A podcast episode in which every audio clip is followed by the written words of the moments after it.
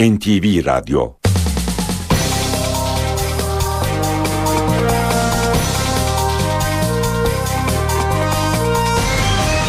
İşe giderken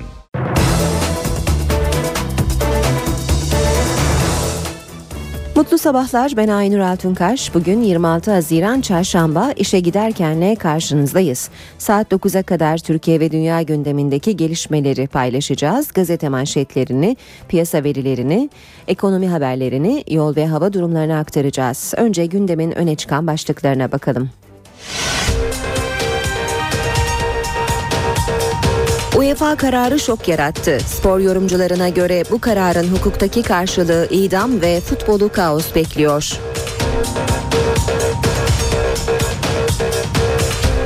Kamuda çalışan 96 bin sözleşmeli personel kadroya geçiriliyor. 46 branşta 600 engelli öğretmen alımı için de bugün çalışma başlatıldı.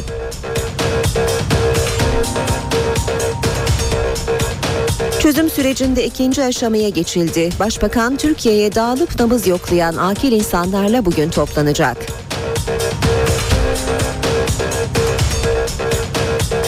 Gezi olaylarında öldürülen Ethem Sarısülü'yü anma gösterileri Taksim'de olaysız geçti. Ankara'da ise polis müdahalesiyle sonuçlandı.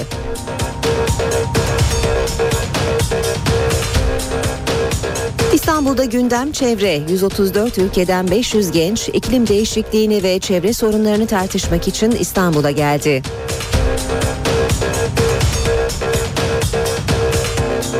Bingöl'de çocuğa cinsel saldırı davasında önemli gelişme. Bakanlığın başvurusunu değerlendiren mahkeme sanıklardan bir uzman çavuşun tutuklanmasına karar verdi. İşe giderken gazetelerin gündemi.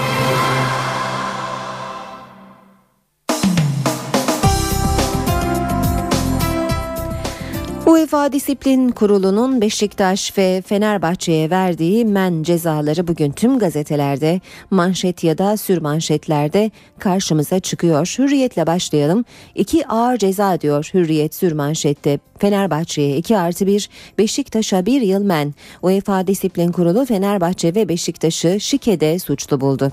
Fenerbahçe 2 artı 1 yıl, 1 yılı para cezasına çevrilebilir ve Beşiktaş'ı 1 yıl Avrupa kupalarından katılmaktan men etti. Müfettiş tarafından ömür boyu men edilmeleri istenen eski yönetici Serdal Adalı ve eski teknik direktör Tayfur Havuççu'ya ceza verilmedi. Ek savunmaları istendi. Bu arada e, Fenerbahçe'de bir başka şok gelişme var. Anadolu 5. Asliye Hukuk Mahkemesi Aziz Yıldırım, İlhan Ekşioğlu ile Şekip Mosturoğlu'nu geçici olarak Fenerbahçe Spor Kulübü Derneği'ndeki görevlerinden uzaklaştırdı. Bu haberin diğer gazetelerdeki başlıklarına da bakalım. Milliyet'te sürmanşette ceza yağdı diyor. UEFA Disiplin Kurulu'nun Beşiktaş ve Fenerbahçe'ye verdiği cezalar ceza yağdı başlığıyla yer almış.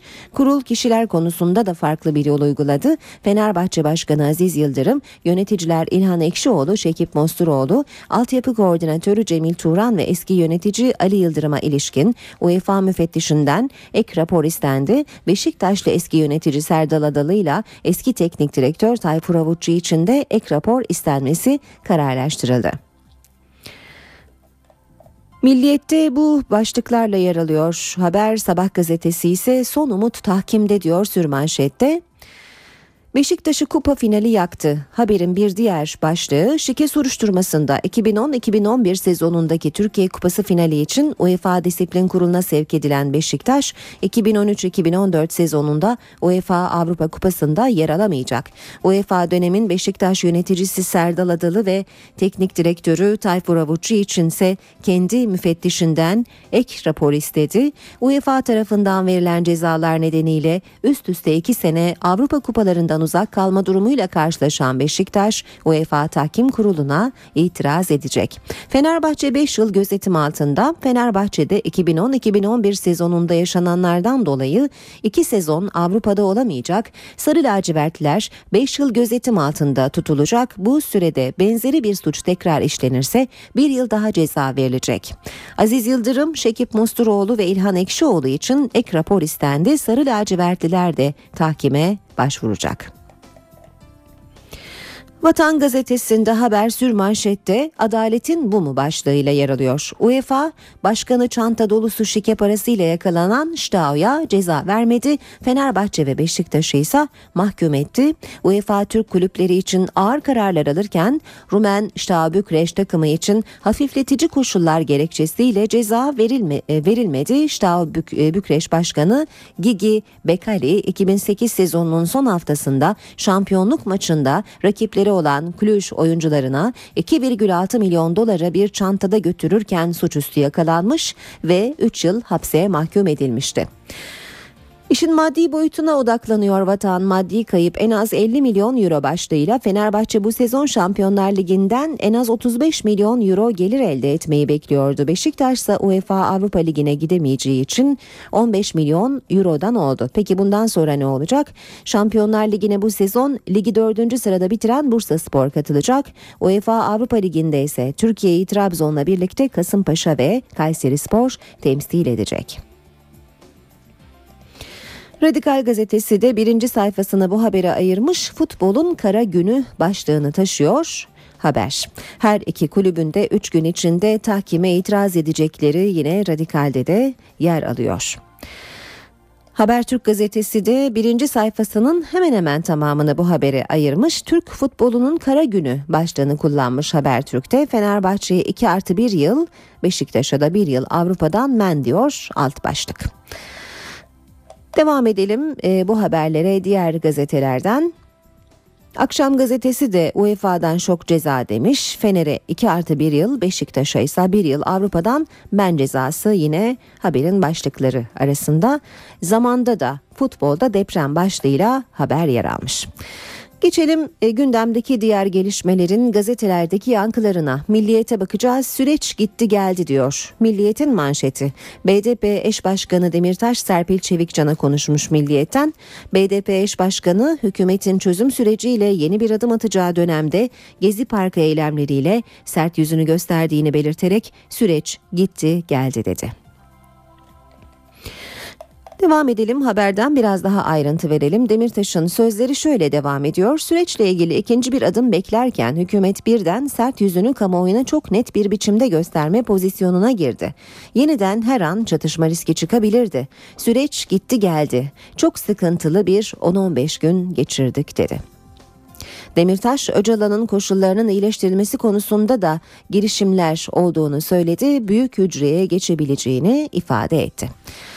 Bir başka başlık Akillerin Erdoğan'a rapor sunma günü. Çözüm sürecini halka anlatmak için Nisan ayından beri Türkiye'yi dolaşan Akil insanlar heyeti bugün Dolmabahçe Sarayı'nda Başbakan Erdoğan'la görüşecek. 81 ile giden 7 ayrı heyet raporlarını da Erdoğan'a sunacak. Hükümetin Gezi Parkı olaylarındaki tavrını onaylamayarak Akillikten ayrılan Murat Belge ve Baskın Oran görüşmeye katılmayacaklarını açıkladı.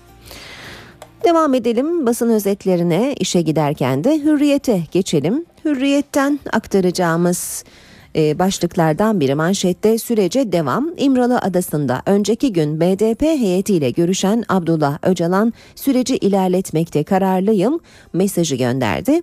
Süreçte ikinci aşamaya geçildiğini, bunun nasıl işleyeceğine dair önerilerin yazılı olarak devlete sunulduğunu belirten Öcalan şöyle dedi. Ben şahsen sürecin her aşamasının şeffaf şekilde yürütülmesi taraftarıyım. Umarım devlet de ikinci aşamaya dair bu önerilerimizi doğru değerlendirip doğru sonuçlara varır. Basın özetlerine devam ediyoruz Hürriyet'ten. Dün mecliste grup toplantıları vardı. Başlıklar, aylaklar, nez ayaklar ne zaman baş oldu? AK Parti grubundan. Başbakan Erdoğan Gezi Parkı tepkisini sürdürdü. Kalkacaksan hükümete şu valiyi, şu emniyet müdürünü görevden al, şunu şuraya götür, bunu buraya götür. Önce haddini bileceksin. Yok bilmem ne platformuymuş. Ne platformu olursan ol. Ayaklar ne zamandan beri baş olmaya başladı dedi. CHP grubundan Haberler halkına karşı destan yazılmaz başlığıyla yer almış Hürriyet'te Kılıçdaroğlu Erdoğan'ın polis destan yazdı açıklamasına destan düşmana karşı yazılır. Ulusal Kurtuluş Savaşı destanı gibi destan budur. Kendi halkına karşı polis destan yazar mı? Diktatör diyorum ben buna zaten bunun için söylüyorum. Recep'in destanı bu dedi. MHP grubuna da bakalım. Başlık sözlerin, e, sözlerinle milletimizi tahrik etme. Bahçeli Erdoğan'ın tek besmelemiz oyunlarını bozar. Camide içki içsinler, başörtülü kızlarımıza el uzatmaya kalksınlar. Milletin bir kez ya Allah demesi bütün hesaplarını alt üst eder sözleri için yüce dinimizi yalanlarına, riyakarlıklarına payanda yapmaktan dolayı hiç mi yüzü kızarmıyor dedi. Devam edelim Taraf gazetesiyle. Tarafta manşet, gezi olaylarında bir vahşet daha. Polis şiddetiyle ilgili çıkan son kayıt tek eylemi evine gitmeye çalışmak olan bir servis şoförünün yaşadığı vahşeti gösteriyor. Devam edelim tarafın haberine. Tarih 3 Haziran yer İstanbul Sarıgazi. Gece eve dönerken gezi olaylarının ortasında kalan servis şoförü Hakan Yaman karnına isabet eden gaz bombasıyla yere yığıldı. 5 polis Yaman'ı döverek sürüklerken biri gözüne sert bir cisim soktu. Polisler gidince çevredeki vatandaşlar tarafından hastaneye kaldırılan Hakan Yaman sol gözünü kaybetti. Doktorlar elmacık alın, burun ve çene kemiklerinin kırıldığını tespit etti. Devam edelim e, Cumhuriyet gazetesiyle. Cumhuriyet'te Avrupa yutmadı başlığı manşette Erdoğan ve bakanlarının gezideki polis vahşetine açıklama çabası sonuç vermedi. Başbakanın göstericilere ilişkin videosuna Avrupa Konseyi Genel Sekreteri Jagland'ın yanıtı işin bir de öbür tarafı var başkaları da bana polisin şiddetini gösterebilir oldu. Jagland Erdoğan'ın %50 söylemiyle ilgili olarak da sandıktan çıkan gücün de bir sınırı vardır. O sınır temel insan haklarıdır dedi. Avrupa Birliği Büyükelçilerini emniyetin hazırladığı video ile ikna etmeye çalışan baş müzakereci bağış camilerde alkollü içecek tüketildiğine ilişkin görüntülerin de izlendiğini söyledi. Büyükelçiler ise kesinlikle camilerde içki içilirken çekilen özel görüntüler gösterilmedi. Sadece caminin içinde ezilmiş teneke kutuları vardı dedi.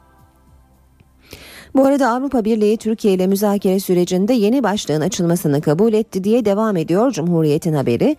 Ancak faslın açılabilmesi için toplanması gereken hükümetler arası konferansı en erken Ekim ayına bıraktı. Akşam gazetesine bakalım. Tuzla piyade sivile iade. Akşamın manşeti. İki ailenin 50 yıldır süren 125 bin metrekarelik arazi savaşı askeri vurdu. Dava devam ederken kamulaştırılan araziye piyade okulu kuran Milli Savunma'ya kötü haber var. Kalacaksan parasını öde. TÜSİAD Cizre'deydi. Çözüme yatırım yapacağız. Başlığıyla yer alıyor haber akşamda. Patronların ziyareti Cizre'de heyecan yarattı, konuşmaları büyük alkış aldı. Patronlar Kulübü barış sürecine destek için Cizre'de, Mardin'de karşılanan 50'ye yakın iş adamı Cizre'de toplantının yapılacağı Kızıl Medrese'ye kadar konvoyla geldi. TÜSİAD Başkanı Muharrem Yılmaz, çözümün güvencesiyiz, yatırım için buradayız, önemli adımlar atıldı, evet ama yetmez dedi. İş adamları 5 somut yatırım kararını açıkladı diyor akşam haberinde.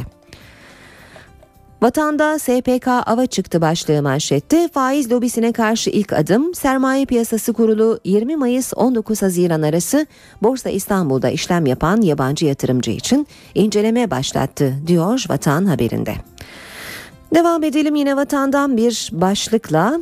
Az önce akşamdan da aktarmıştık iş adamlarının Cizre e, ziyareti için çözüme yatırım başlığıyla vatanda yer almış haber. TÜSİAD barış sürecinin ekonomik ayağını güçlendirmenin yollarını Cizre'de konuştu. Toplantıya Mustafa Koç'tan Güler Sabancı'ya, Ümit Boyner'den Nihat Özdemir'e kadar yüzün üzerinde önemli ismin katıldığını okuyoruz vatanın da haberinden.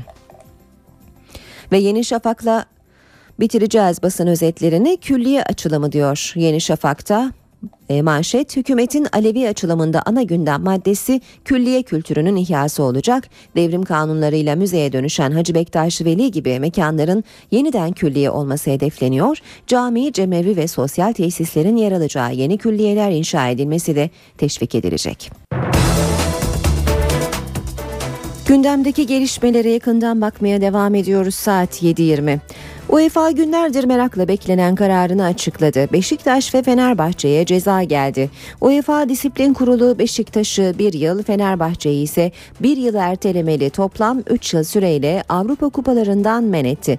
Sarı lacivertliler 5 yıl içinde benzer bir ceza alırsa ertelemeli cezası yürürlüğe girecek.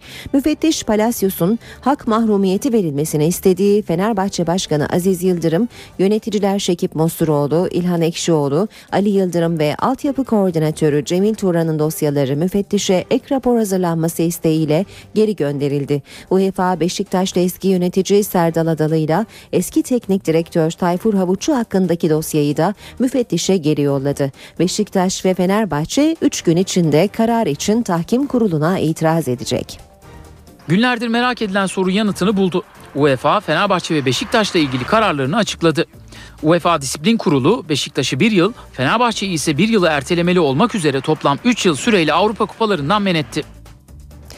Spor yorumcularına göre cezaların hukuktaki karşılığı idam ve futbolda kaos çıkacak. Spor yorumcusu Mert Aydın'a göre ise Türkiye futbolu zaten bu cezalar gelmese de yerlerde sürünüyordu. NTV yayınında UEFA'nın aldığı karara ilişkin tepkileri dinliyoruz. UEFA'nın tek en önemli kuralı nedir? Sıfır tolerans. Yani bunları yapıyorsan tolerans göstermem. Şimdi TFF'ye hadi bakalım yargılamanı yap dedi. O da kendince bir yargılama yaptı. Tabii UEFA bu yargılamayı bence yeterli görmedi. Tahkime başvurduk diye hüküm durmuyor. Uygulanması lazım. Ama tabii spor hukukunda şu özelliği var. Çok hızlı yargılama yapıldığı için en kısa zamanda sonuçlanacaktır. Spor hukuku uzmanı İsmail Altay, UEFA'nın Fenerbahçe ve Beşiktaş'a verdiği cezaların bugünden itibaren geçerli olduğuna dikkat çekti. Spor yazarı Mehmet Demirkol da cezaların artmasının ihtimal dahilinde olduğunu belirtti. Cezaların kalkma ihtimali vardır tabii. E, olmuştur daha örnekleri vardır ama cezaların artma ihtimali söz konusu tahkime veya kasa gittiğinizde. Eğer böyle bir durum olursa e, buradan bundan en e, zararlı çıkacak olan federasyon olacaktır. Eski milli futbolcu Ali Gültiken ise kararın tahkimden döneceği görüşünde. E, eylemi yapan madem bir icraat yapılıyorsa kulüpleri temsilen belli insanlar bir takım icraatların içerisinde yer aldılarsa buna istinaden kulüplere ceza veriliyorsa o zaman bu insanlara niye ceza verilmedi? Yani şimdi bundan neden ikna olunmadı veya niye bu e, yönde bir e, süreç işletilmedi? Bana göre çok e, insan hem vicdanına hem mantığına çok oturmayan bir şey olarak ben görüyorum bu kararı. E, tah, işin açıkçası tahkimden döneceğini de düşünüyorum. Spor yorumcusu Mert Aydın ise sürecin yönetilemediğini söyledi. Bizim futbolumuz son iki yıldır bu süreci doğru yönetemediği için dibe vurmuştu bence. Ben bu ceza gelmese de bu böyle bir cezaları olmasa da zaten yerlerde süründüğünü düşünenlerden. Beşiktaş cephesinden karara ilk tepki Başkan Fikret Orman'dan geldi. NTV Spor yayınına katılan Orman, yanlış hesap Bağdat'tan dönecektir. Karara itiraz edeceğiz, hakkımızı sonuna kadar arayacağız dedi. Fenerbahçe'ye bir şokta İstanbul'daki mahkemeden Fenerbahçe Başkanı Aziz Yıldırım'la yöneticilerden Şekip Mosturoğlu ve İlhan Ekşioğlu'nun kulüp üyelikleri düşürüldü. Karar Aziz Yıldırım'ın görevden uzaklaştırılmasını da öngörüyor. Davayı açan eski kulüp üyesi Recep Özcan'ın gerekçesi bu isimlerin şike davasında yargılanmaları. Peki karar ne zaman uygulanacak? Aziz Yıldırım görevden uzaklaştırılacak mı? Aziz Yıldırım'ın avukatı Ersan Şen NTV'ye yaptığı açıklamada mahkeme kararı kalkmadığı sürece uygulanacaktır dedi. Karara en kısa sürede itiraz edeceklerini kaydetti. İşe giderken Başbakan Tayyip Erdoğan Gezi Parkı protestocularının taleplerinin kendisine Yeniçeri isyanını hatırlattığını söyledi. Taksim Dayanışma Platformu'nu kastederek ne platformu olursan ol ayaklar ne zaman baş oldu diye tepki gösterdi. Başbakan polis müdahalesi sırasında biber gazından kaçanlara kapılarını açan Divan Otel yönetimine de seslendi. Bunun yasalarda yataklık etme suçu olduğunu söyledi. Bu bir yataklık etme suçudur aynı zamanda. Gezi Parkı'na işte şafak harekatı uygun değildi. Ne olacaktı? Keyfinizi mi bekleyecektik? Kandil simidi gösteriyorlar. Çok enteresan. Ama ayakkabıyla girilen, içinde içki içilen camiyi gizliyorlar. Üç gün Bezmi Alem Valide Sultan Camii işgal altında. Oradan operasyonlarını idare ettiler, yönettiler. Başbakan Gezi Parkı eylemleri üzerinden Cumhuriyet Halk Partisi'ne de yüklendi. CHP'yi Alevi vatandaşları tahrik etmek ve mezhep çatışması çıkarmaya çalışmakla suçladı. Meclis içinde muhalefet yapamayan CHP sokak sokak çatışma çağrıları yaparak kendi tabanını çirkince tahrik ederek bu hayal kırıklığı yaşamış kitlelerin sokağa çıkmasına zemin hazırladı. Bu gösterilerde Alevi vatandaşlarımızın da kitlesel olarak yer aldığını maalesef gördük. Kapıların işaretlenmesi olayından tutunuz. Reyhanlı saldırısına, Suriye ile irtibatlarından tutunuz, gezi olaylarına kadar CHP çok tehlikeli bir senaryoya aleni şekilde destek vermiştir, destek vermektedir. Şu anda hem gezi olaylarını kışkırtan hem de bir mezhep çatışması çıkarmak için elinden geleni ardına koymayan televizyonun gazetelerin sahipleri CHP'lilerdir. Millete yeni acılar yaşatmak isteyen, geçmişte yaptıklarını bugün tekrar etmek isteyen CHP'ye karşı Alevi kardeşlerimizin tüm aziz milletimizin dikkatli, duyarlı ve uyanık olmalarını rica ediyorum. Başbakan CHP liderini Alevileri kışkırtmakla suçladı. CHP liderinin hedefinde de aynı konuda başbakan vardı. Kılıçdaroğlu başbakanı bölücülük yapmakla suçladı. Gezi Parkı eylemcilerine sahip çıktı. Polis destan yazdı diyor. Destan kime karşı yazılır arkadaş? Bir ulusal irade sonucunda destan yazılır. Ne mitingleri yapıyor? Milli iradeye saygı mitingi yapıyor. Peki düşünüyor mu acaba bu diktatör? 8 milletvekili hapiste birisi bana bunu sormaz mı diyor. Hangi milli irade? CHP lideri Ankara'da gösteriler sırasında Etem Sarısülü'yü öldüren polisin serbest bırakılmasına da tepki gösterirken polise sağduyu çağrısı yaptı. Bütün polis arkadaşlarıma sesleniyorum. Siz Recep Tayyip Erdoğan'ın değil, halkın polisisiniz siz. Size verilen kanunsuz emirlere uymayacaksınız. Kanunsuz emre uyarsanız gün gelir hesabını verirsiniz. MHP Genel Başkanı Devlet Bahçeli'nin de gündeminde gezi olayları, hedefinde başbakan vardı. Eylemcilere destek vererek başbakana tepki gösteren Bahçeli, başbakanın üslubunu eleştirdi. Erzurum mitingindeki 3 hilali bayrak mesajına da sert karşılık verdi. Başbakan sanal medyanın peşine düşmüş, Twitter polisliğine soyunmuş, Facebook'ta iz sürmüş, gençlere ters düşmüş, kim itiraz ediyorsa kötülemiştir. MHP Genel Başkanı Devlet Bahçeli, Başbakan Recep Tayyip Erdoğan'ı sert sözlerle suçladı. Başbakanın toplumu gerdiğini söyledi. Otoriter arzuların yakın markajına girmiş, büyüsüne kapılmıştır.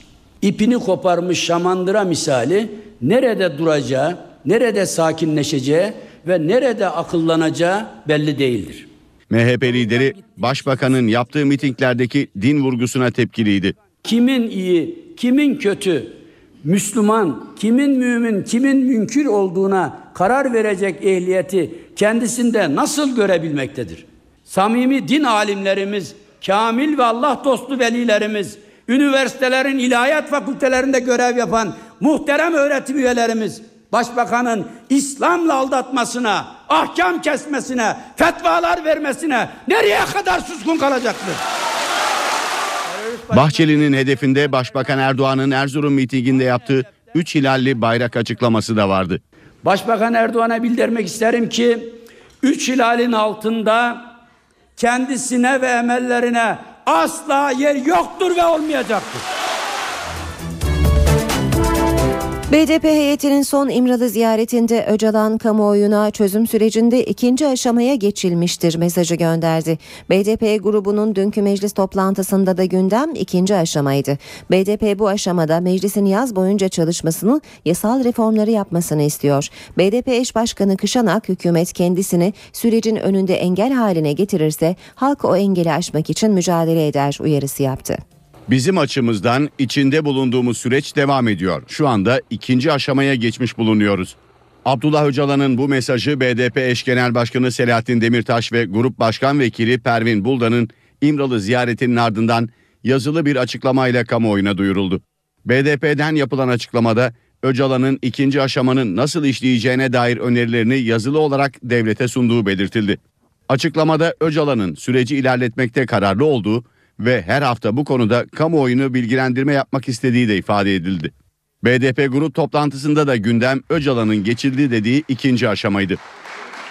Eş Genel Başkan Gülten Kışanak, yasal reformların hayata geçirilmesi için meclisin tatile girmeden yaz aylarında da çalışmasını önerdi. İktidar eğer ikinci aşamayı demokratikleşme aşamasını başarıyla ilerletmek istiyorsa bu parlamento bu yaz çalışmalıdır. Kışanak çözüm sürecinde BDP'nin üzerine düşeni yaptığını belirterek sürecin kesintiye uğramaması için hükümetin de üzerine düşeni yapması gerektiğini söyledi.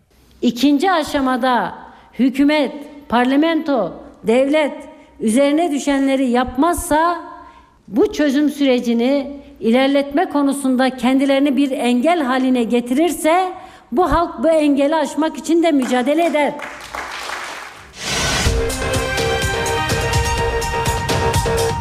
UEFA kararı şok yarattı. Spor yorumcularına göre bu kararın hukuktaki karşılığı idam ve futbolu kaos bekliyor.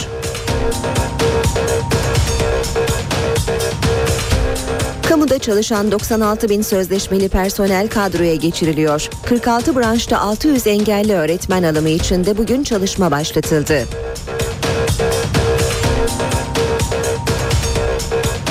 Çözüm sürecinde ikinci aşamaya geçildi. Başbakan Türkiye'ye dağılıp nabız yoklayan akil insanlarla bugün toplanacak.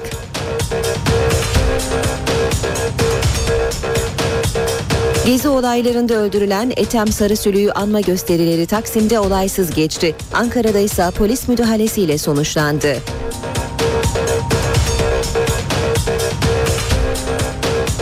İstanbul'da gündem çevre. 134 ülkeden 500 genç iklim değişikliğini ve çevre sorunlarını tartışmak için İstanbul'a geldi.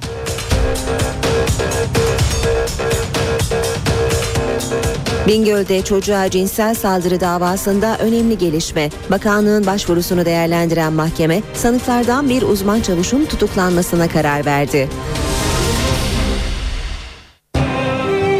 İşe giderken gazetelerin gündemi.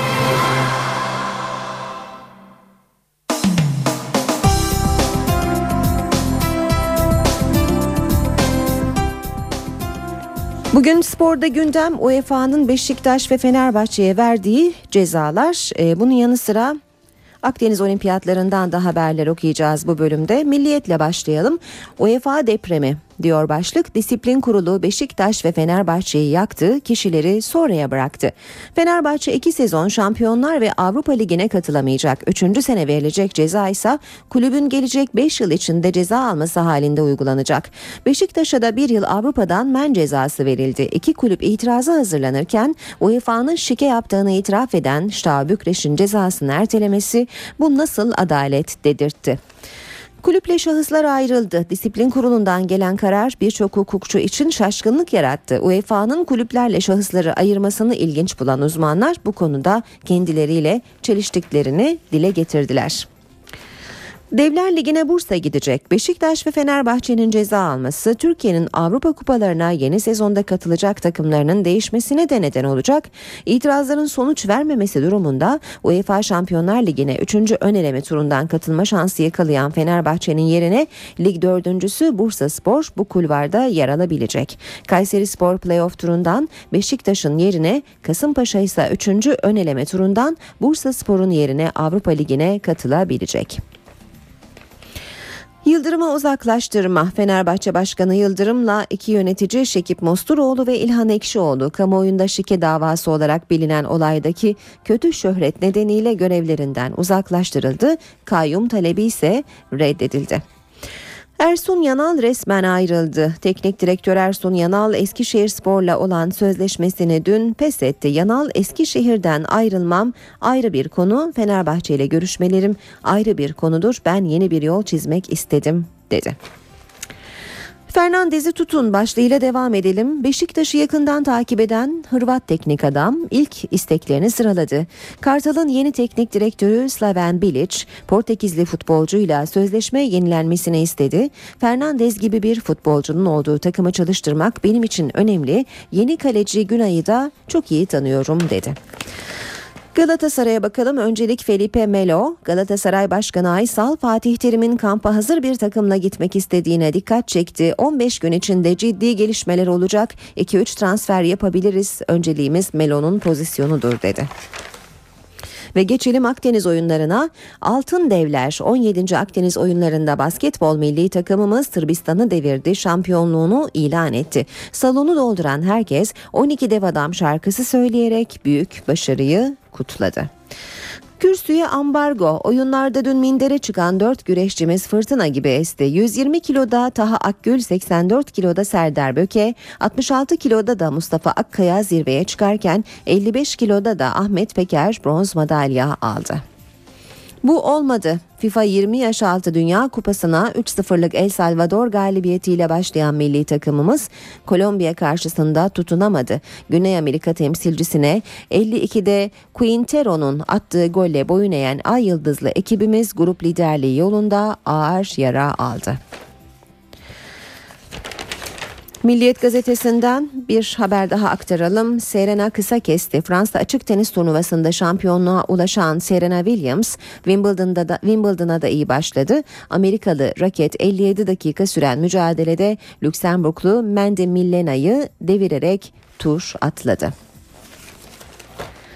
Sabah gazetesinin spor sayfalarına bakalım. Şimdi de okuyacağımız ilk başlık.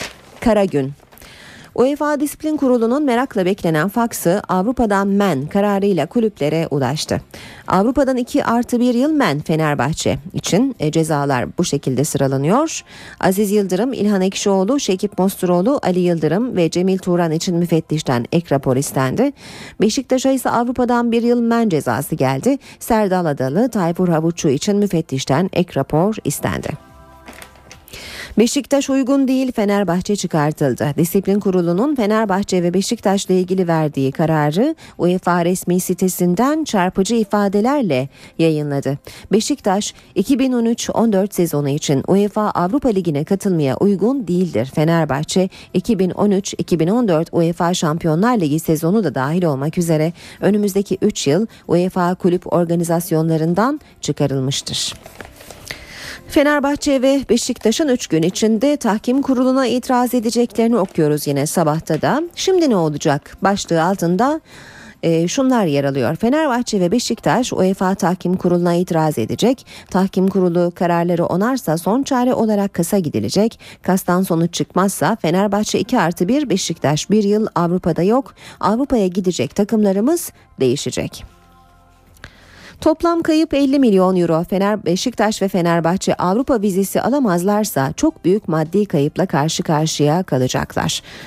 Cezaların kesinleşmesiyle birlikte iki kulüp de büyük bir maddi kayıp yaşayacak. Beşiktaş UEFA Avrupa Ligi'ne katılması durumunda 15 milyon euro, Fenerbahçe Şampiyonlar Ligi'ne gitmesi halinde ise 35 milyon euro kazanacaktı. Türkiye'de yas var. Dünya basını Şta Bükreş aklanırken Beşiktaş ve Fenerbahçe'nin cezalandırılmasına göndermede bulundu. Ünlü ajanslar şok kararı abonelerine flash haber olarak duyurdu. Fenerbahçe'deki diğer gelişmede Yıldırım düştü başlığıyla yer alıyor. Sabahta Fenerbahçe Avrupa'dan men cezası öncesi 5. Asliye Hukuk Mahkemesi'nin Başkan Yıldırım'ın yetkilerine tedbir koymasıyla sarsıldı. Karar kongre üyesi Recep Özcan'ın açtığı kayyum davasında alındı. Mosturoğlu ve Ekşioğlu'na da görevden uzaklaştırma geldi. Devam ediyoruz Sabah gazetesinden haberlere. Arda eve dönmez. Ünal Aysal son noktayı koydu. Ünal Aysal, Arda Turan için şartlarımız uygun değil. Orada mutlu ve bu transfer için ne kendisi ne de Atletico hazır dedi. Devam ediyoruz. Bir başka başlıkla sabahtan hayatımda tek kitap okudum. Barcelona'nın Arjantin'in ünlü yıldızı sadece Maradona'nın biyografisini okuduğunu, evde ise hiçbir zaman futbol maçı seyretmediğini söyledi. Messi'den söz ediyor haber. Lionel Messi İtalyan Corriere della Sera gazetesine verdiği röportajda hayatında sadece bir kitap okuduğunu söylemiş. Diego Armando Maradona'nın biyografisi şu ana kadar okuduğum tek kitap. Okumaya daha çok vakit ayırmak istiyorum bunu mutlaka gerçekleştireceğim demiş. Hürriyet gazetesinden de spor haberleri aktaralım. Yine UEFA'nın e, Beşiktaş ve Fenerbahçe'ye verdiği cezaları e, göreceğiz önce. İlk başlık deprem. UEFA Disiplin Kurulu günlerdir heyecanla beklenen kararını dün akşam açıkladı. Fenerbahçe'ye 2 artı 1, Beşiktaş'a da 1 yıl Avrupa kupalarından men cezası diyor Hürriyet. Artçı yıkar mı? Başlığı var. Fenerbahçe ve Beşiktaş'ın bundan sonraki adresi UEFA Tahkim Kurulu. İki kulüp de itiraz edeceklerini açıkladı. Peki UEFA Tahkim Kurulu'ndan da aynı karar çıkarsa Türk futbolunda neler yaşanacak? Bu soru altında kapsamlı bir değerlendirme okuyoruz. Hürriyet gazetesinde. İnsanlar bizden başarı bekliyor. Spor Bakanı Suat Kılıç Akdeniz oyunlarında göğüslerinin kabardığını söyledi. Bakan Kılıç bu ülkenin kaynaklarıyla tesisleri yapıyoruz. İnsanlarımızın bizden beklediği artık sportif başarı. Bazı dallarda ilk kez madalyalar kazandık. Demek ki şeytanın bacağını kırdık. Madalya sayımızı daha da yükselteceğiz dedi. Galatasaray Başkanı Ünal Aysal'ın açıklamalarını hürriyette de görüyoruz. Önceliğimiz Melo'nun pozisyonu, Ünal Aysal sarı kırmızıların transfer politikasını ve gelecek günlerde kadroya katılacak yeni ismi bu sözlerle tanımlamış. Gazetelerin spor sayfalarından haberler aktardık. Gündemdeki diğer gelişmelerle devam edelim.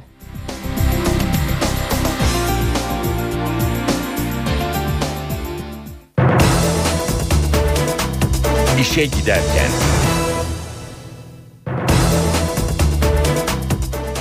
Ankara'daki Gezi Parkı protestoları sırasında Ethem Sarısülü'yü öldürmekle suçlanan polisin serbest bırakılmasına tepkiler sürüyor. Karara karşı Ankara ve İstanbul'da Ethem Sarısülü'yü anma gösterileri düzenlendi. Taksim'deki gösteri olaysız geçti ama Ankara'da polis müdahalesi vardı. Ankara'da dün akşam Kızılay'a yürümek isteyen grupla polis karşı karşıya geldi. Başkentte Gezi Parkı olayları sırasında hayatını kaybeden Ethem Sarısülü'yü anmak için Dikmen Caddesi'nde toplanan gruba polis dağılın uyarısı yaptı. Eylemcilerin caddeye barikat kurması üzerine polis tazikli su ve biber gazı ile müdahale etti. Dikmen, Keçiören ve Batı kent semtlerinde de Sarısülü'yü anma yürüyüşü yapıldı.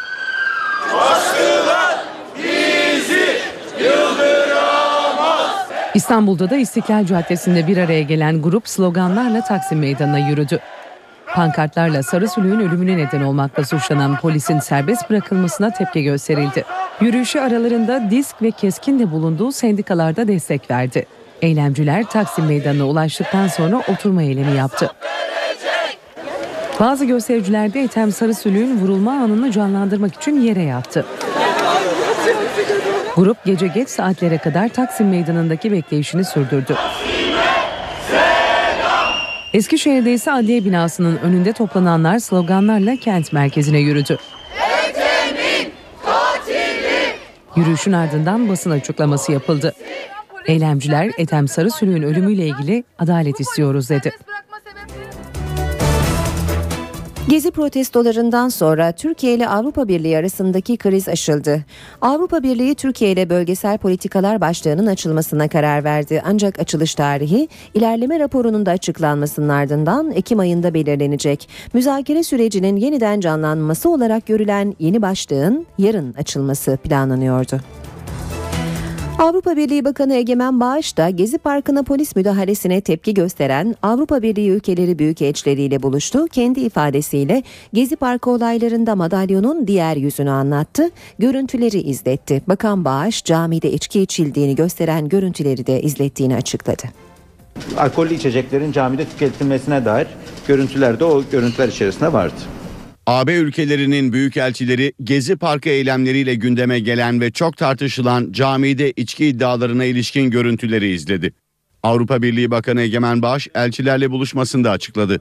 Emniyet Genel Müdürlüğümüzün hazırladığı bir 15 dakikalık görüntü içerisinde e, camiye girilmesi değil e, hem ayakkabılarla girilmesi hem camide cami adabına uygun olmayacak hareketler, eylemler içerisinde bulunması hem de bugüne kadar camide görmediğimiz bir takım e, içeceklerin oralarda e, tüketildiğine dair görüntüleri de e, o görüntüler içerisinde var.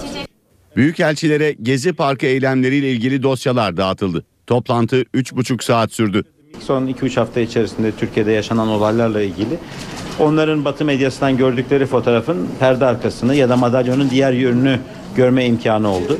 Kendilerine hem bu eylemler sırasında gerek özel mülke gerek kamu mülküne gerek güvenlik güçlerimize karşı yapılan saldırılara verilen zararlara dair görüntüleri paylaştık.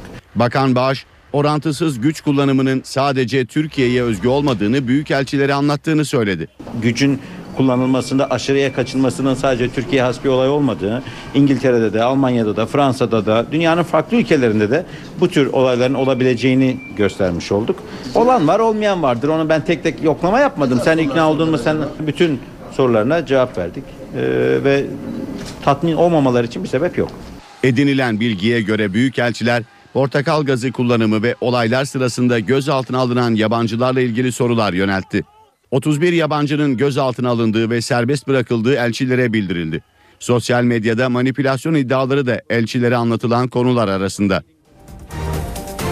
Bakan Bağış'ın açıklamalarından sonra Avrupalı Büyükelçiler de ortak bir açıklama yaptı. Türkiye'de son dönemde yaşanan olaylara ilişkin endişeyi dile getirdiklerini belirten elçiler, barışçıl gösterilere yönelik müdahale ve basın özgürlüğüne saygı konusunun gündeme geldiğini kaydettiler. Avrupalı Büyükelçiler tüm özgürlüklere saygı gösterilmesi gerektiğini kaydettiler. Göstericilere polisin orantısız güç kullanmasına ilişkin tüm iddiaların şeffaf bir biçimde araştırılmasının önemini vurguladılar. Meclis Genel Kurulu'nda sıcakların başlamasının da etkisiyle sinirler gergin. Genel Kurul'un dünkü toplantısında milletvekilleri arasında öyle tartışmalar çıktı ki oturumu yöneten Meclis Başkan Vekili Meral Akşener öfkesine hakim olmakta zorlandı. Vallahi billahi tallahi imdat diye bağıracağım. Meclis Başkan Vekili Meral Akşener genel kurul salonundaki tartışmalara bu sözlerle sitem etti. CHP'nin doping önerisi görüşülürken iktidar ve muhalefet milletvekilleri sürekli karşı karşıya gelip söz istedi.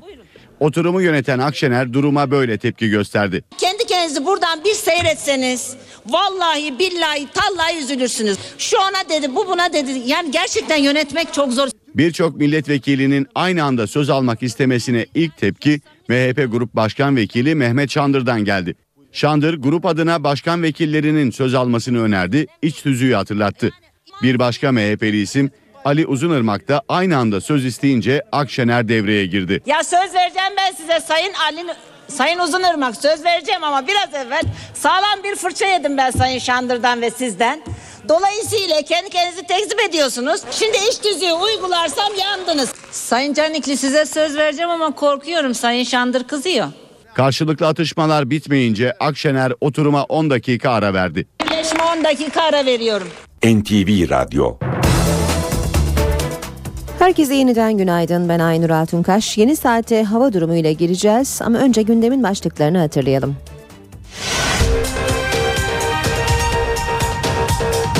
UEFA kararı şok yarattı. Spor yorumcularına göre bu kararın hukuktaki karşılığı idam ve futbolu kaos bekliyor.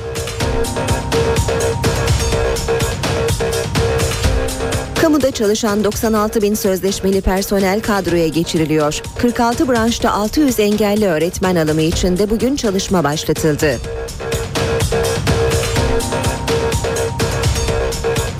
Çözüm sürecinde ikinci aşamaya geçildi. Başbakan Türkiye'ye dağılıp nabız yoklayan akil insanlarla bugün toplanacak.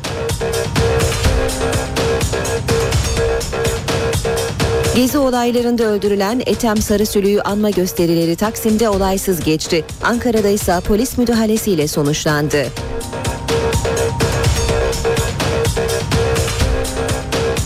İstanbul'da gündem çevre. 134 ülkeden 500 genç iklim değişikliğini ve çevre sorunlarını tartışmak için İstanbul'a geldi.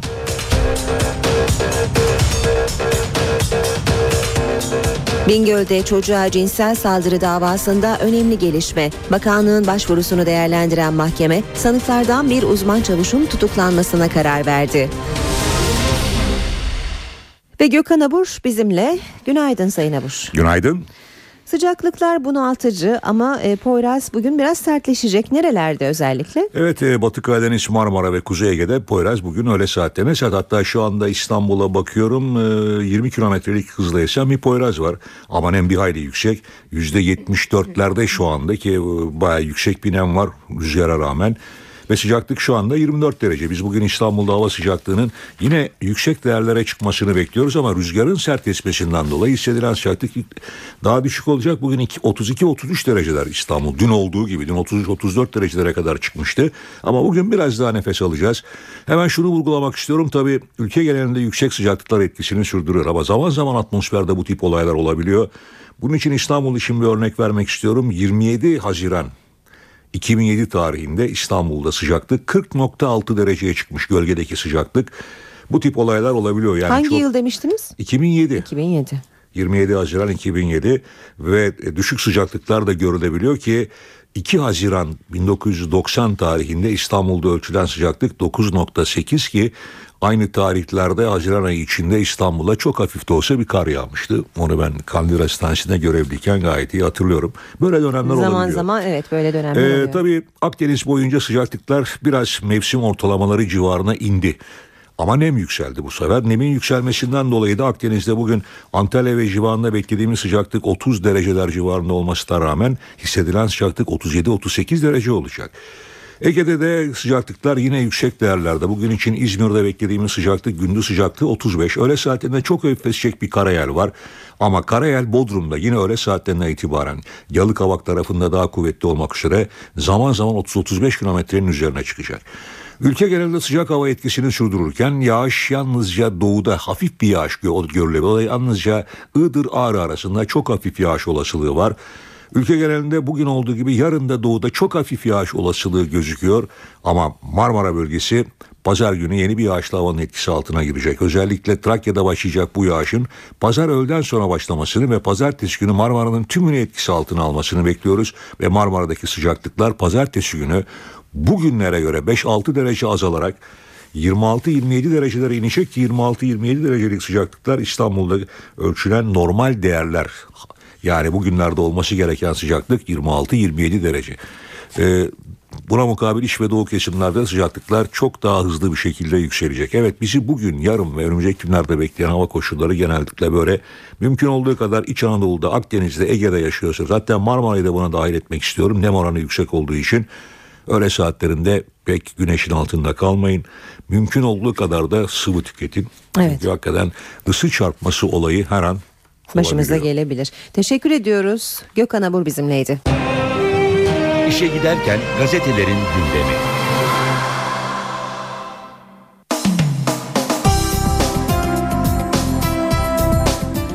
UEFA'dan Beşiktaş ve Fenerbahçe'ye verilen men cezaları bugün gazetelerde gündem manşet ya da sürmanşetlerde görüyoruz.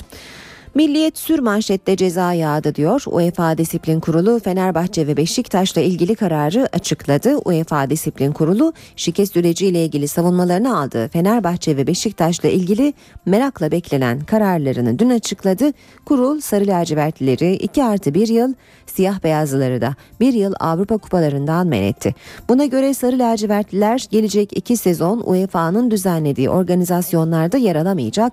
Artı 1 olarak belirtilen ceza ise Sarı Lacivertli kulübün gelecek 5 yıl içinde ceza alması halinde uygulanacak. İki kulüp de 3 gün içinde UEFA Tahkim Kurulu'ndan kararın iptalini isteyecek. Buradan bir sonuç alınamazsa Uluslararası Tahkim Mahkemesi'ne başvuru yapılabilecek. Haberi Hürriyet gazetesi de iki ağır ceza başlığıyla sürmanşette vermiş. Fenerbahçe'ye 2 artı 1, Beşiktaş'a 1 yıl men diyor. Fenerbahçe'deki bir başka şok gelişme Aziz Yıldırım'la ilgili Anadolu 5. Asliye Hukuk Mahkemesi Aziz Yıldırım ayrıca İlhan Ekşioğlu ile Şekip Mosturoğlu'nu geçici olarak Fenerbahçe Spor Kulübü Derneği'ndeki görevlerinden uzaklaştırdı. Vatan Gazetesi haberi adaletin bu mu diye veriyor sürmanşette UEFA Başkanı çanta dolusu şike parasıyla yakalanan Ştao'ya ceza vermedi. Fenerbahçe ve Beşiktaş'ı ise mahkum etti. Maddi kaybın en az 50 milyon euro olduğunu da belirtiyor Vatan ve bundan sonra ne olacak sorusunu yanıtlıyor. E, Şampiyonlar Ligi'nde bu sezon ligi 4. sırada bitiren Bursa Spor katılacak. UEFA Avrupa Ligi'nde ise Türkiye'yi Trabzon'la birlikte Kasımpaşa ve Kayseri temsil edecek. Haberi sabahta son umut tahkimde başlığıyla sürmanşette görüyoruz. Beşiktaş'ı da kupa finalinin yaktığını okuyoruz. Şike soruşturmasında 2010-2011 sezonundaki Türkiye Kupası finali için UEFA Disiplin Kurulu'na sevk edilen Beşiktaş 2013-2014 sezonunda UEFA Avrupa Kupası'nda yer alamayacak. Fenerbahçe 5 yıl gözetim altında Sarı lacivertliler 5 yıl e, gözetim altında tutulacak. Bu sürede benzeri bir suç tekrar işlenirse bir yıl daha ceza verilecek. Habertürk gazetesi birinci sayfasının büyük bölümünü bu habere ayırmış. Türk futbolunun kara günü diyor. Radikal de hemen hemen aynı başlığı kullanmış. Futbolun kara günü yine Radikal'inde birinci sayfasının tamamı bu habere ayrılmış durumda. Geçelim diğer haberlere gazetelerden. Milliyet'te manşet süreç gitti geldi. BDP eş başkanı Demirtaş Serpil Çevikcan'a konuşmuş Milliyet'te. Demirtaş hükümetin çözüm süreciyle yeni bir adım atacağı dönemde Gezi Parkı eylemleriyle sert yüzünü gösterdiğini belirterek süreç gitti geldi dedi. Yine Milliyet'ten bir başlık çözüme yatırım. Doğu ve Güneydoğu Ekonomi ve Kalkınma Zirvesi başlıklı toplantıyı toplantıya aralarında Mustafa Koç, Güler Sabancı, Ümit Boyner, Nihat Özdemir gibi isimlerin de bulunduğu kalabalık bir iş dünyası heyeti katıldı. Muharrem Yılmaz kendilerini karanfillerle karşılayan Cizrelileri Kürtçe selamladıktan sonra çözümün güvencesiyiz, yatırım için buradayız dedi. TÜSİAD'ın bölgeye bir yatırım ofisi açacağı açıklandı. Hürriyete geçelim. Sürece devam diyor Hürriyet'te manşette. İmralı Adası'nda önceki gün BDP heyetiyle görüşen Abdullah Öcalan süreci ilerletmekte kararlıyım mesajı gönderdi. Dayak yiyen polis çocuğu Antalya'da otoparkta 17 polis tarafından dövülen biri kız 3 genç Akdeniz Üniversitesi öğrencisi BÖ'nün babasının da polis olduğu ortaya çıktı. Cumhuriyet gazetesi Avrupa yut, yutmadı diyor. Erdoğan ve bakanlarının gezideki polis vahşetini aklama çabası sonuç vermedi. Başbakanın göstericilere ilişkin videosuna Avrupa Konseyi Genel Sekreteri Jagland'ın yanıtı işin bir de öbür tarafı var. Başkaları da bana polisin şiddetini gösterebilir oldu. Jagland Erdoğan'ın %50 söylemiyle ilgili olarak da sandıktan çıkan gücün de bir sınırı vardır. O sınır temel insan haklarıdır dedi. Avrupa Birliği Büyükelçilerini emniyetin hazırladığı videoyla ikna etmeye çalışan baş müzakereci Bağış, camilerde alkollü içecek tüketildiğine ilişkin görüntülerinde izlendiğini söyledi. Büyükelçiler ise kesinlikle camilerde içki içilirken çekilen özel görüntüler gösterilmedi. Sadece caminin içinde ezilmiş teneke kutuları vardı dedi. Tarafta e, manşet gezi olaylarında bir vahşet daha. Polis şiddetiyle ilgili çıkan son kayıt tek eylemi evine gitmeye çalışmak olan bir servis şoförünün yaşadığı vahşeti gösteriyor. Tarih 3 Haziran yer İstanbul Sarı Gazi. Gece eve dönerken gezi olaylarının ortasında kalan servis şoförü Hakan Yaman karnına isabet eden gaz bombasıyla yere yığıldı. 5 polis Yaman'ı döverek sürüklerken biri gözüne sert bir cisim soktu. Akşam gazetesinde manşet Tuzla piyade sivile iade. İki ailenin 50 yıldır süren 125 bin metrekarelik arazi savaşı askeri vurdu. Dava devam ederken kamulaştırılan araziye piyade okulu kuran Milli Savunmaya kötü haber var. Kalacaksan parasını öde. Yeni Şafak gazetesine de bakalım. Külliye açılımı diyor Yeni Şafak manşette. Hükümetin Alevi açılımında ana gündem maddesi külliye kültürünün ihyası olacak. Devrim kanunlarıyla müzeye dönüşen Hacı Bektaş Veli gibi mekanların yeniden külliye olması hedefleniyor. Cami, cemevi ve sosyal tesislerin yer alacağı yeni külliyeler inşa edilmesi de teşvik edilecek. Ankara gündemi. İşe giderkenin bu bölümüne başkent gündemiyle başlıyoruz. Çözüm sürecinde ikinci aşama var Ankara'nın gündeminde. Başbakan bugün akil insanlarla toplantı yapacak. İki ay süreyle Türkiye'ye dağılan ve çözüm sürecine ilişkin nabız yoklayan akil insanlar başbakana raporlarını sunacaklar. Bir not düşelim akademisyen ve gazeteci yazar Murat Belge ile Baskın Oran dün akil insanlık görevlerinden istifa ettiklerini ve bugünkü toplantıya katılmayacaklarını açıklamışlardı. Şimdi Ankara'ya bağlanalım. Gündemin ayrıntıları için NTV muhabiri Borayhan Gülcü karşımızda. Borayhan günaydın. Günaydın. Bugün akil insanlar raporlarını başbakana sunacak dedik. Bundan sonra ne olacak ee, ve hükümetin çözüm sürecinde ikinci aşama için de bu yaz çalışıp yasaları çıkarması bekleniyor mu Borayhan? Evet bekleniyor. Meclis 1 Temmuz 2013 tarihinde tatile girmeyerek çalışmalarını sürdürecek. Ee, genel kurulda danışma kurulu önerisi okunarak dün kabul edildi. Buna göre meclis, meclis iş tüzüğünün 5. maddesine göre 1 Temmuz 2013 tarihinde tatile girmeyerek çalışmalarına devam edecek. Çözüm sürecinin de hız kazanması bekleniyor. Gezi Parkı eylemlerinin gölgesinde kalan süreçteki arayışlar olayın yatışması ile birlikte yeniden hızlanmış durumda. Hükümet çözüm sürecini hızlandırmak için düğmeye basarken çekilmenin tamamlanmasıyla birlikte meclis gündemine gelmesi görülen öngörülen çözüm paketini de öne almış durumda. Meclis tatile girmeden bu konuda bazı düzenlemelerin yapılabileceği düşünülüyor. Ancak hükümet yapacağı çalışmaları aşama aşama hayata getirecek. Bunun da PKK'nın çekilme performansına bağlı olarak gündeme alınması planlanıyor. Böylelikle önce TMK, TCK ve CNK'da yapılacak bazı düzenlemelerle sürecin yol temizliği sağlanacak. Hükümetin süreçle ilgili BDP'nin de görüşlerini değerlendireceği ifade ediliyor. Başkent Ankara'nın gündemine bugün bakacak olursak gündem sakin gözüküyor. Zira az önce senin de ifade ettiğin gibi Başbakan Tayyip Erdoğan ve Cumhurbaşkanı Abdullah Gül İstanbul'da bulunuyorlar. Başbakanın önemli bir toplantısı var. Akil İnsanlar heyetiyle bir araya geliyor Başbakan. Akil İnsanlar heyeti iki aylık çalışmalarını tamamladı ve artık son rapor bugün Başbakan Tayyip Erdoğan'a sunulacak. 7 bölgenin raporlarında öne çıkan ortak konu bölünme kaygılarının giderilmesi durumunda Türklerle eşit haklar ve ana dilde eğitim konusunda halkın desteği. Cumhurbaşkanı Abdullah Gül İstanbul'da demişti ki Uluslararası Endüstri Mühendisleri Enstitüsü konferansına katılacak. Bir de konuşma yapmasını bekliyoruz. Gül'ün Gezi Parkı eylemlerine buradan da değinmesi bekleniyor. CHP cephesine bakacak olursak CHP lideri Kemal Kılıçdaroğlu bugün partisinin Merkez Yönetim Kurulu toplantısına başkanlık edecek. Toplantıda Gezi Parkı eylemleri başta olmak üzere yaklaşan yerel seçimlerin konuşulması bekleniyor. Toplantının ardından parti sözcüsü ve genel başkan yardımcısı Haluk Koç'un bir açıklama yapmasını bekliyoruz.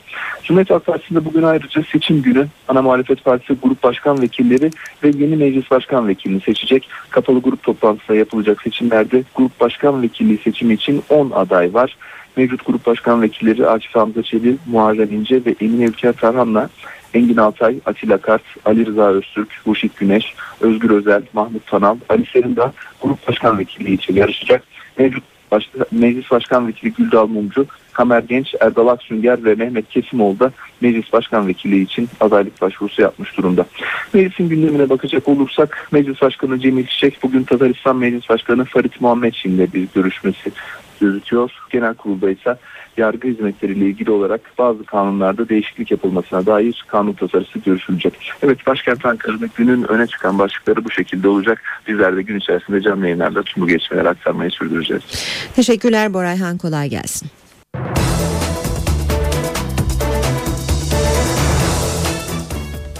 Gündemin ayrıntılarına bakmaya devam edelim. İş dünyasının patronları çözüm sürecinin ekonomik ayağını değerlendirmek için Şırnak'ın Cizre ilçesine çıkarma yaptı. TÜSİAD Başkanı'nın Kürtçe selamlayarak açtığı toplantıda hem barış mesajları verildi hem de bölgeye yatırım kararı alındı. Şırnak'ın Cizre ilçesi tarihinde ilk kez geniş kapsamlı bir TÜSİAD heyetini ağırladı.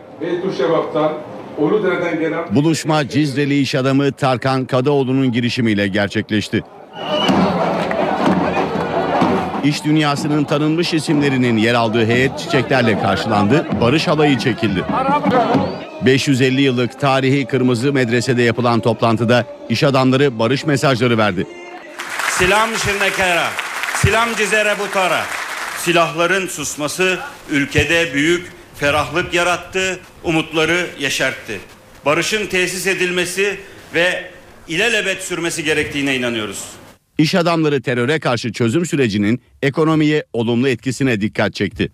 Yapıcı adımlarla siyasette çatışma değil, uzlaşma kültürünün mutlak hakim olmasını da bir kez daha hatırlatmak istiyoruz. Bölgenin potansiyeli kesinlikle göz ardı edilemez. Bunu da çok ciddi bir şekilde yakından değerlendireceğiz. Önce siz güvenip yatırım yapacaksınız. Sizin güvenmeniz bizim güvenmenizdir. Buluşmada bazı yatırım sözleri de verildi. Muharrem Yılmaz Bingöl'de, Tarkan Kadıoğlu ise Cizre'de yatırım yapacaklarını açıkladı. Kamuda çalışan sözleşmeli personele bekledikleri haberi Başbakan Tayyip Erdoğan verdi. 96.505 sözleşmeli personel devlet memurluğu kadrosuna alınıyor. Kamuda çalışan bir kısım sözleşmeli personelin devlet memurları kadrosuna geçmesine imkan tanıyoruz. 25 Haziran 2013 tarihi itibariyle yani bugün bundan sonrası geçerli değil.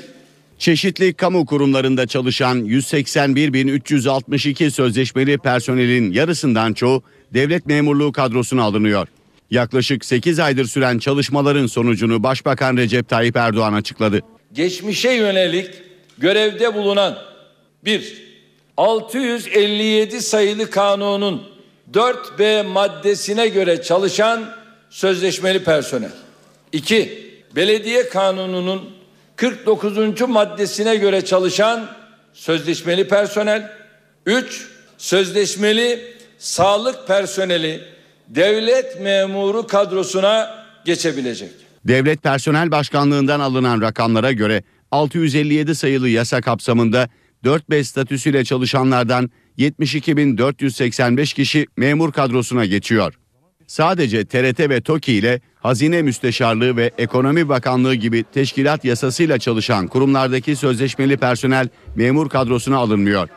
Belediyelerde çalışan sözleşmeli personelden kadroya alınanların sayısı ise 23.248. Sağlık Bakanlığı'nda çalışan 772 sözleşmeli personel de kadroya alınıyor.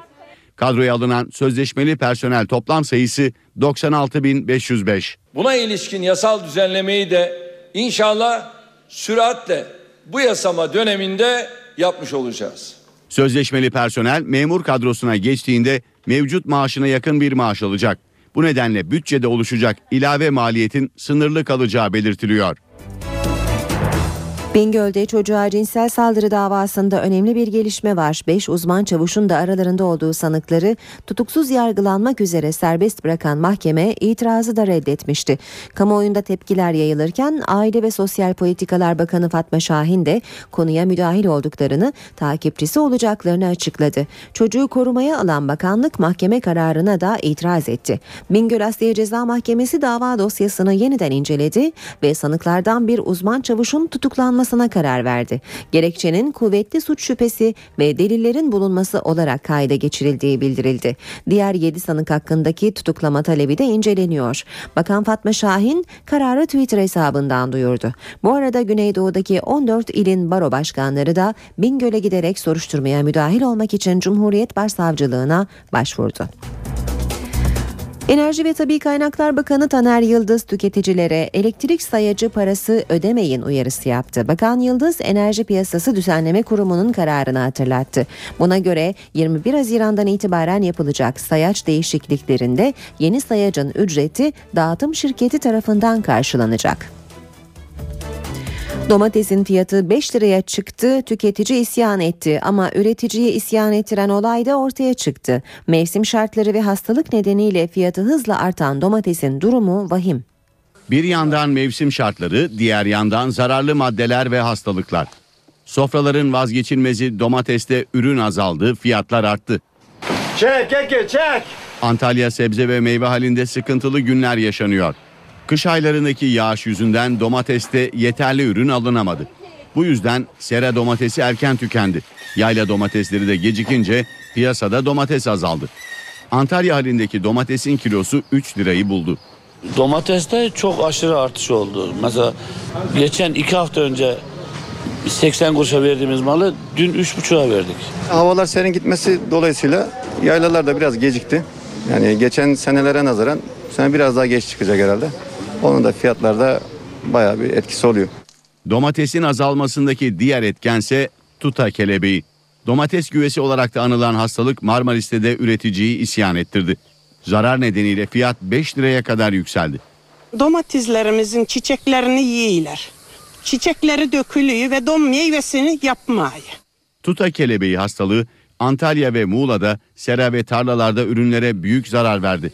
Üreticiler zarar nedeniyle domates fiyatının önümüzdeki günlerde daha da artacağı görüşünde. İstanbul'da küresel güç değişimi başlıklı konferans dünyadan 500 genci İstanbul'da buluşturuyor. Bir hafta süreyle iklim değişikliği ve çevre sorunları konuşulacak. Türkiye'de ilk kez düzenlenen uluslararası konferansın ayrıntılarını dinleyelim. 134 ülkeden 500 genç çevre sorunlarını konuşmak için İstanbul'da buluştu.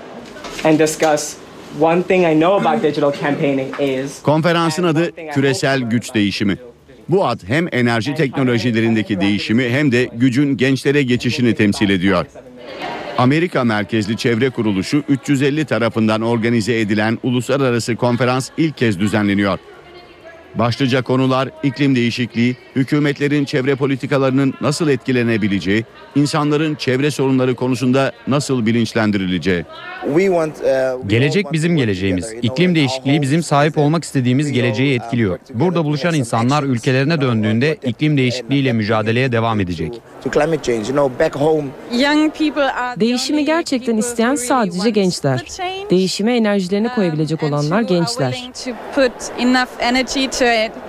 Birleşmiş Milletler İklim Değişikliği Sekreteri Cristina Figueres de konferansta bir konuşma yapmak için Türkiye'ye gelecek.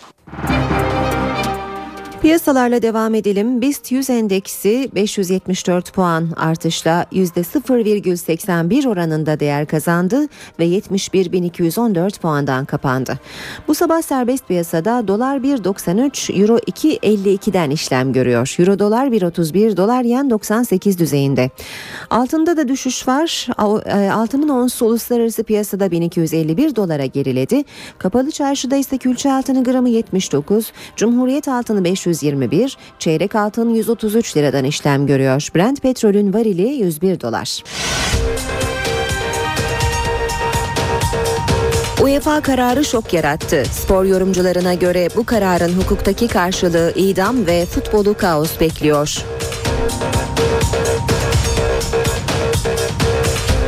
Kamuda çalışan 96 bin sözleşmeli personel kadroya geçiriliyor. 46 branşta 600 engelli öğretmen alımı için de bugün çalışma başlatıldı.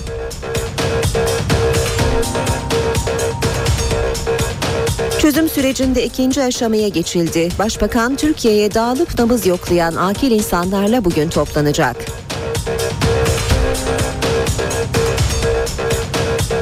Gezi olaylarında öldürülen Ethem Sarısülü'yü anma gösterileri Taksim'de olaysız geçti. Ankara'da ise polis müdahalesiyle sonuçlandı.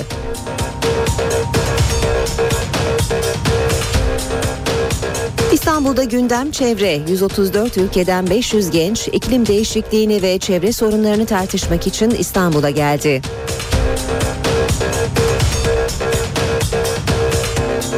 Bingöl'de çocuğa cinsel saldırı davasında önemli gelişme. Bakanlığın başvurusunu değerlendiren mahkeme sanıklardan bir uzman çavuşun tutuklanmasına karar verdi.